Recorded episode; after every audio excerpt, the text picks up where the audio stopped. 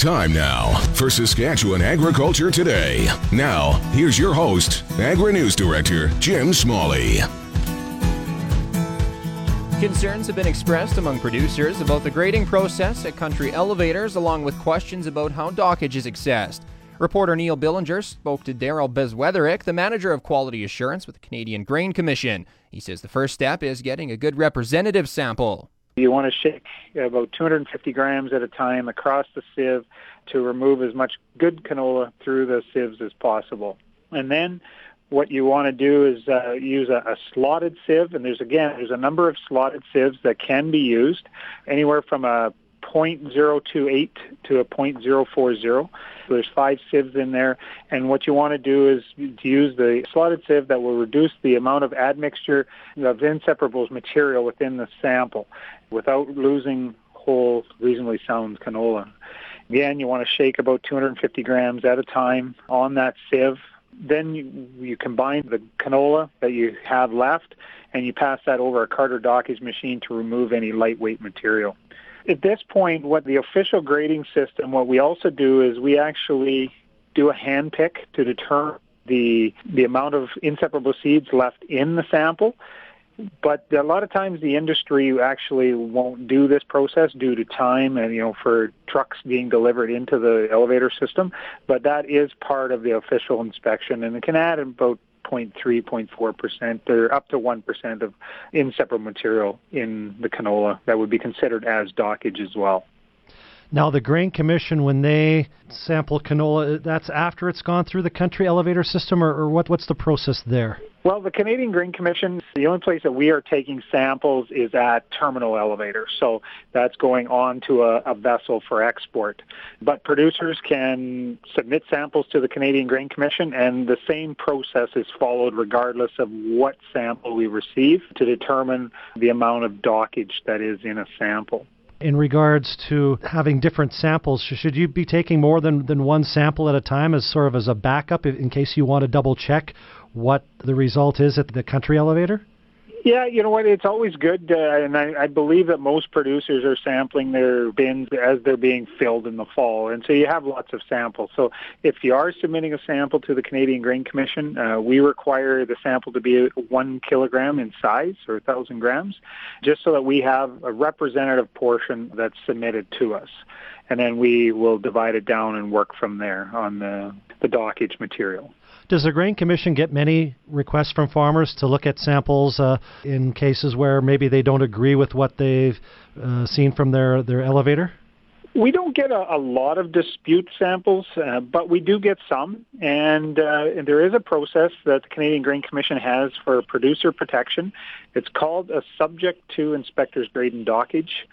So if a producer disagrees with the grade or dockage for canola or moisture, they can ask for the elevator to send a representative sample that both the producer and the elevator agree represents the load of grain.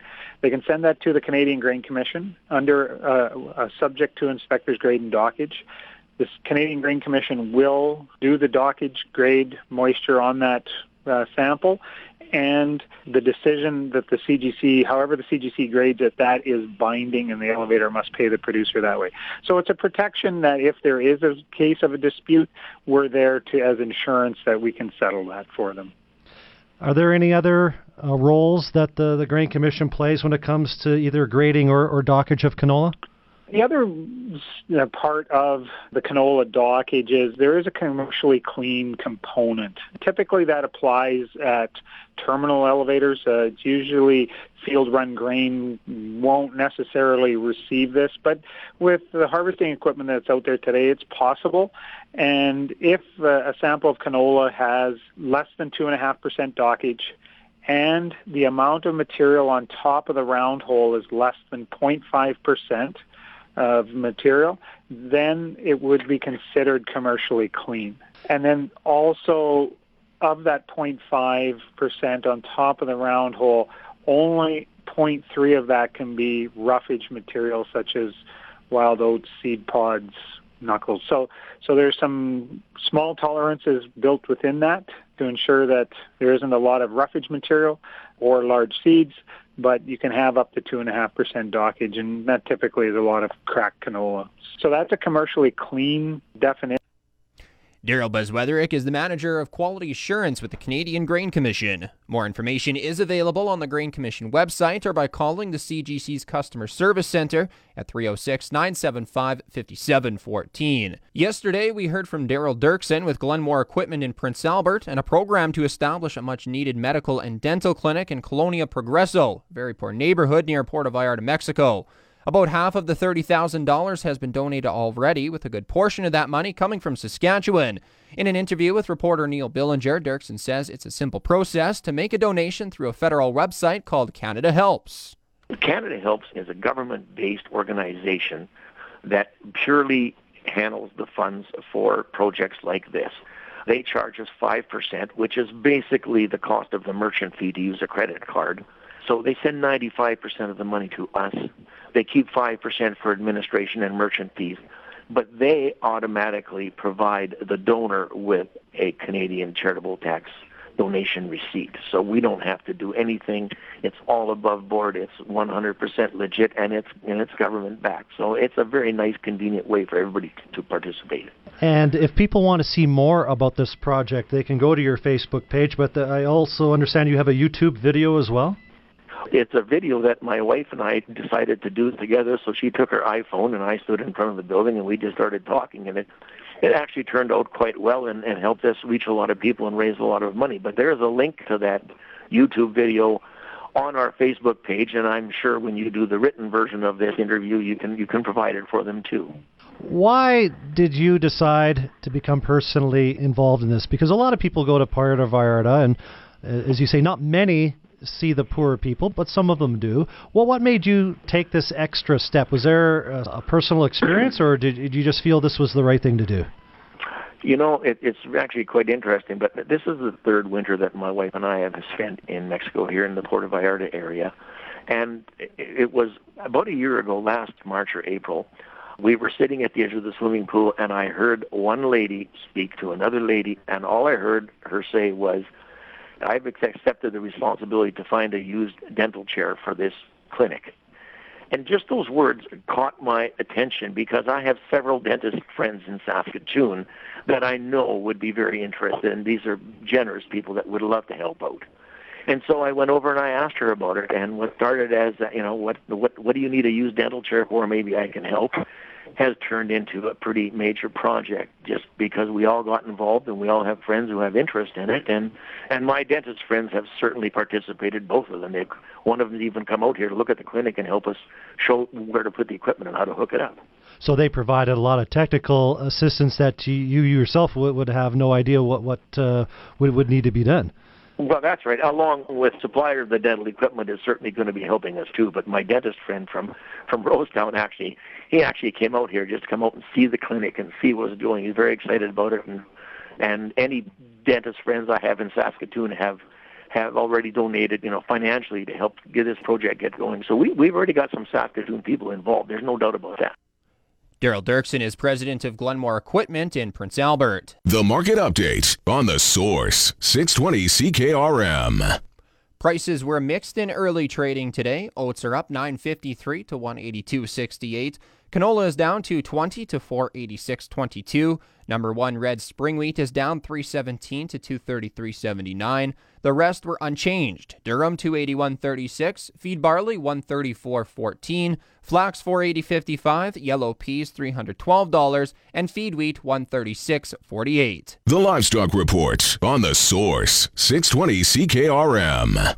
Today's report is unavailable. Here's Friday's quote out of Moose Jaw. This is Grant Barnett with the Market Report. Heartland Livestock here in Moose Jaw. 700 cattle on offer here in Moose Jaw for the week. This yearling market looked like it was fully steady to the previous week. The cow market maybe two to four bucks higher in spots on these real good kind of cows.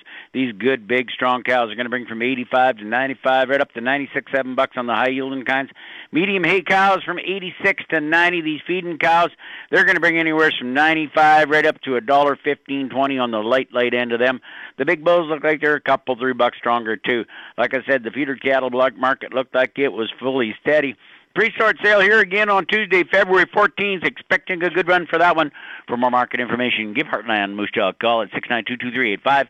This is Grant Barnett reporting. Let's have one great afternoon. Now here's the latest Saskatchewan pork prices. This is the Hams market commentary for Tuesday, February 14th. Hams sold 6,000 hogs Monday, selling in the range of 170 to 171 per ckg. Today's sales are expected to be around 6,500 head, selling in a range of 171 to 173 per ckg. Number one sows delivered to Winnipeg this week will sell in the range of $48 to $55 per ckg live weight. Cash hogs today are called steady, while lean hogs are trading higher, and the Canadian dollar is down 14 basis points, trading at 0.7641 cents US. Cash hogs yesterday were up $1.60 per hundredweight, while the cutout was up 5 cents per hundredweight. Packer margins are currently estimated at $27 per head black. Packers continue to compete aggressively for uncommitted hogs. Yesterday's daily slaughter was estimated at 400 445,000 hogs, which was nearly 7% larger than last year. Jim Smalley's Agri Weather on the Source, 620 CKRM. A mix of sun and cloud today, reaching a high of plus one. Tonight, a few clouds dropping down to minus five for a low. Mainly sunny tomorrow, high plus three, low minus two. Sunshine for Thursday, a high of seven and a low of zero. Sunny again Friday, and another high of seven with a low of just minus two. Saturday, a mix of sun and cloud, high plus 4, low minus 5. A mix of sun and cloud Sunday with a 30% chance of flurries, a high of plus 1 and a low of minus 6. The normal daytime high this time of year is around minus 7. The normal overnight low is minus 19. The sun rose at 8:12 this morning and will set at about 6:13 this evening. Taking a look around the province this hour, Saskatoon, Weyburn, and Yorkton are all sitting at minus 2. Prince Albert is minus 5. Swift Current is sitting at 4, while Estevan sits at minus 4. Over in Moose Jaw this hour, it's partly cloudy. The wind is from the west at 13 kilometers an hour. Humidity is 73%. Pressure 102.2 and falling, and it's plus 2.